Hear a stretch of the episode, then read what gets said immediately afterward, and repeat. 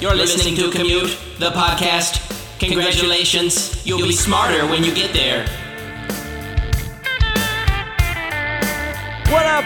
Welcome into Commute, the podcast. I'm Dave. And I'm Jay. And we are about to take you on a deep dive on three topics that we find interesting, and we're betting that you might just find them interesting too. We can promise you this you'll be smarter when you get there. On this edition of Commute, Emojis have become a key part of how we communicate with one another. But have you ever wondered how we came to have the emojis that we do? And what if we have an idea for a new one? Spencer Eldon was only four months old when he became famous for a certain picture he's in. Well, now that he's grown, he's decided he's not too happy about it. But the courts disagree. Although some film studios have successfully digitally inserted actors into their films after the actor has passed away, is this strange wave of the future justified or even legal? We'll discuss the debate surrounding resurrecting the dead for film. All of that on this edition of Commute. Let's get it.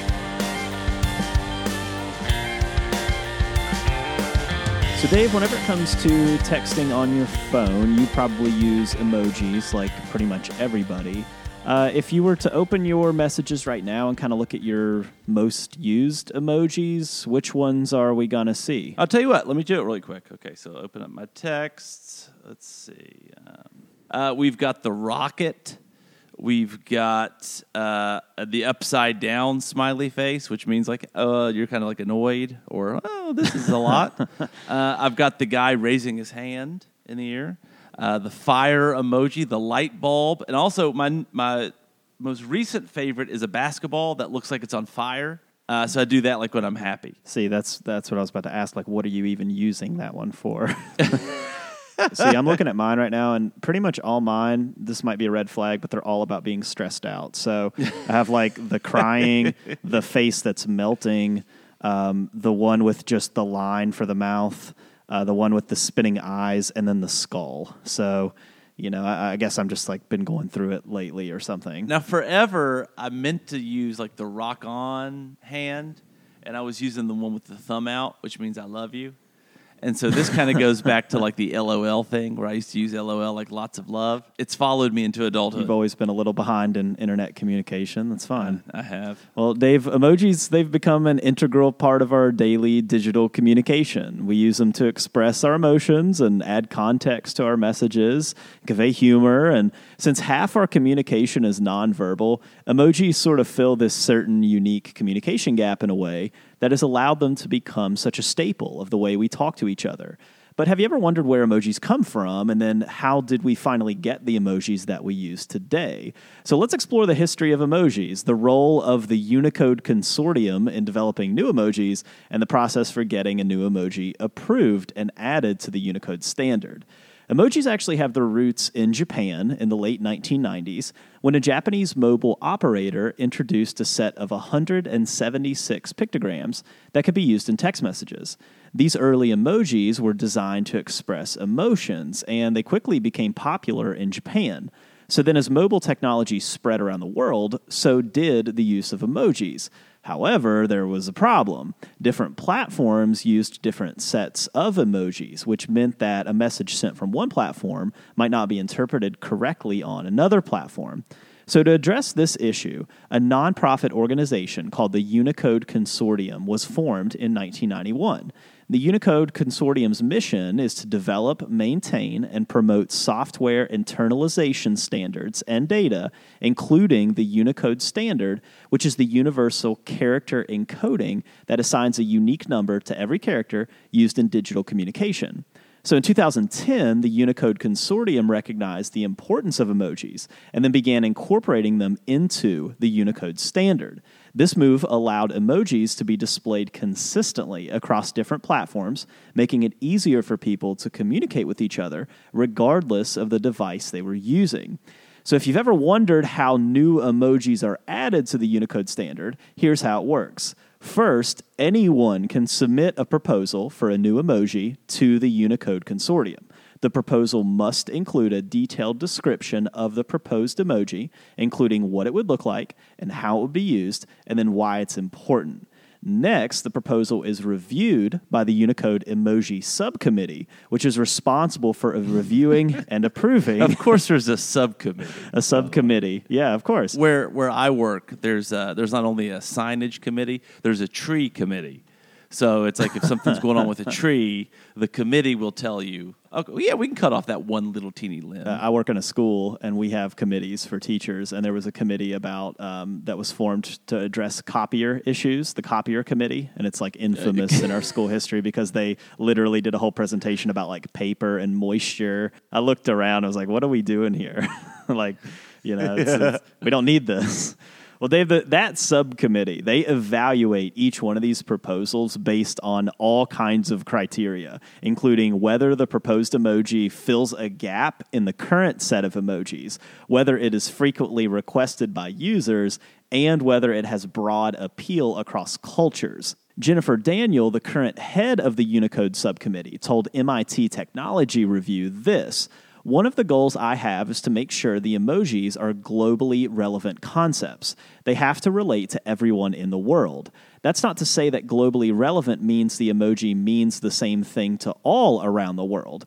Hand gestures can mean different things, for example, but we have to know the history. Rope is a good example. It became a lynching emoji. We have to anticipate that history is completely unavoidable with design. We ended up making a knot emoji instead. Same meaning, but the design is different. That's my primary priority. So, Dave, if the subcommittee approves the proposal, the next step is to design the emoji. The Unicode Emoji Subcommittee does not design emojis itself, but instead relies on designers and vendors to create new emoji designs. Once the design is complete, the subcommittee reviews it and then finally approves it. So the new emoji is then added at that point to the Unicode standard, and then it becomes available on all devices and platforms that support the Unicode standard. So, Dave, emojis, they've come a long way since the early days as a set of 176 pictograms. Thanks to the work of the Unicode Consortium, emojis are now a universal language that can be understood by anyone, regardless of where they are in the world or what device they're using. And with the process of adding new emojis to the Unicode standard, we can look forward to many more emojis in the future. All right, so let's get your guess. What is the most used emoji? I feel like it's got to be like the thumbs up or something. The upside down face. of course it is, because it means literally whatever you want it to mean. So everybody uses I it. told you. Okay, I'm actually I'm lying. That's number two. but number one is the face bo- holding back tears. The laughing cry emoji. Yeah, but the upside down face, number two. now, the least used emoji is the aerial tramway emoji.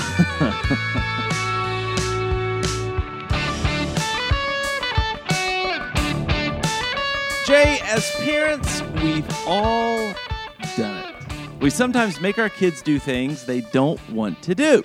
Like my son, for example, would eat Cheetos for breakfast, lunch, and dinner. But you know, I'm just guessing here. Probably not a good idea, so I don't let him. I make him eat non Cheeto things as much as I possibly can. So, Jay, how about you? What's something that either was done to you or that you've done to your kids that wasn't necessarily popular? Well, I uh, I grew up in a house that was very much like if you choose to do it, you stick it out. You know, so even if you sign up for a sport and a couple games in, you're like, I'm not into this. You had to finish the season, which in hindsight Uh-huh. makes sense, and I appreciate it. And so now I'm doing that to my kids. if uh, if we sign up for it, like we're in. It doesn't even matter if you hate it. We're gonna finish it, and then we can quit. Well, Jay, for a man named Spencer Eldon, what was done to him led to an entire world seeing him in his birthday suit, something that actually still continues to this day. And Jay, believe it or not, you've seen it, and I've seen it too. If it's not the most famous album cover ever, it's at least in the running. Because you see, Eldon is the naked baby on the front of the band Nirvana's groundbreaking 1991 album, Nevermind. And Jay, it's not that Eldon hasn't tried to get this reversed. In fact, just last year, in September of 2022, Eldon filed a lawsuit against the band Nirvana and its record label and was promptly dismissed. Again. Jay, this dismissal marked the second time Eldon has tried to sue and failed. The lawsuits filed by Eldon argue that the case has misinterpreted a federal sexual exploitation law known as Masha's Law, saying that Nirvana and the label have both profited off of child pornography that famously features him on the cover. Eldon, now in his lower 30s, was only four months old when the famous photo was taken at an underwater aquatic center in Pasadena, California. Eldon's latest lawsuit dismissal, Jay, named deceased former frontman Kurt Cobain and his estate, the former bandmates, along with photographer Kirk Weddle, Universal Music, Geffen Records, Warner Records, and MCA Music. And the last lawsuit attempt sought at least $150,000 in damages from each defendant, along with legal fees. Most child pornography is traded well into the victim's adulthood, attorney Margaret Mabie said to NPR. Masha's law permits victims to sue for each violation of their privacy when their childhood images remain in circulation.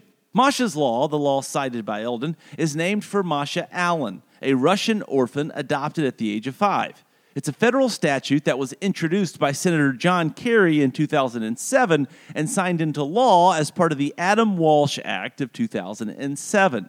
It increases the civil penalties for creating, distributing, downloading, and possessing child pornography on the internet. But, Jay, as I just said, the latest lawsuit was dismissed by Judge Fernando Olguin of the Central District Court in California citing that the now adult Eldon had waited too long to file the suit. The judge cites the law's statute of limitations, which requires a child pornography victim to bring a claim either 10 years after they discover the violation or injury against them, or 10 years after they turn 18. But, old Jay, uh, here's the thing before you feel too bad for Eldon, there's also this Eldon hasn't always felt this way. Part of the defense against him cites actions from Eldon where he's actually tried to profit off of his baby fame.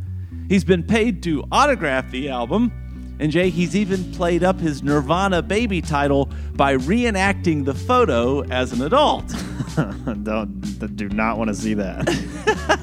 yeah, I'll send that over to you after we're done. so does Eldon though have a point?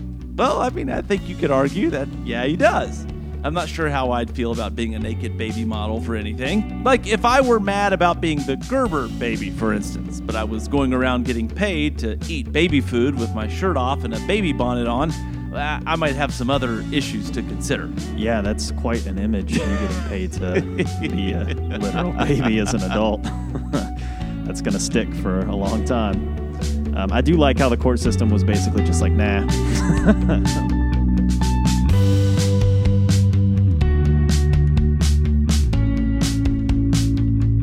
You and I like to, you know, hit the movie theater together sometimes and catch uh, movies that are popular in the theaters. And uh, we oftentimes end up at Marvel Studios movies because they're kind of like fun blockbusters, you know.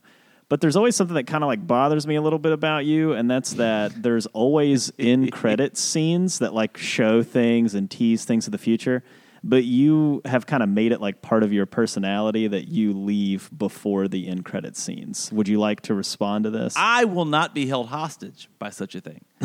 so, so it's a power thing. So really, what I'm doing is I'm taking the power back from them. So they're trying to take the power of your time by forcing you to sit through these things when actually I'm like, nah, nah, I can just go home, watch it on YouTube on my own time. Last time when, when you and I went to a movie, I watched it on YouTube in the parking lot. You hadn't even seen the first one yet because they do two of them, by the way. There's a mid credit one followed by an end credit one. And most of the time they're nonsense and they don't really do anything or advance the story. Well, it should also be said that you do abandoned me alone too. Like I have to That's your own personal choice. You, you could follow me out. Every now, time. last time it was a power play. You and I went to the uh, latest Ant Man movie, and after the movie was it was a pretty packed theater. Movie's over. I get up and walk out. Nobody else did. So every Yeah, they were all single person in there and- thought, you know what they thought? You think that they thought, oh, that guy, what an idiot. Actually, what they thought was, what a cool person. I I guess that's uh, that's definitely a way to look at it. But uh, speaking of Marvel and Marvel Studios, uh, in 2021, Marvel Studios released a sequel to their highly acclaimed film Black Panther, called Black Panther Wakanda Forever. And although the franchise was a major success, the studio faced a really difficult decision. The star of the franchise, Chadwick Boseman, had tragically passed away in 2020. So, of the available options on how to proceed, one option on the table was to make the sequel using a completely digital version of Boseman. And although ultimately the studio decided not to take this route, the question of how to jump the hurdle of an actor in a role who has passed away is both not unprecedented and not without some controversy. So, Dave, the technology behind deepfake and digital resurrection has opened up this whole new world of possibilities for filmmakers. But with this new technology, there comes a set of ethical questions, like should we be digitally resurrecting actors who have passed away to continue their roles in movies and TV shows? And then, if we do, what are the implications of these actions? The idea of bringing deceased actors back to life in films is not a new one, but the technology to do so has only recently become available. The practice of digitally resurrecting actors raises ethical concerns that have yet to be fully addressed. One of the main concerns is whether this practice is a form of exploitation of the deceased actor.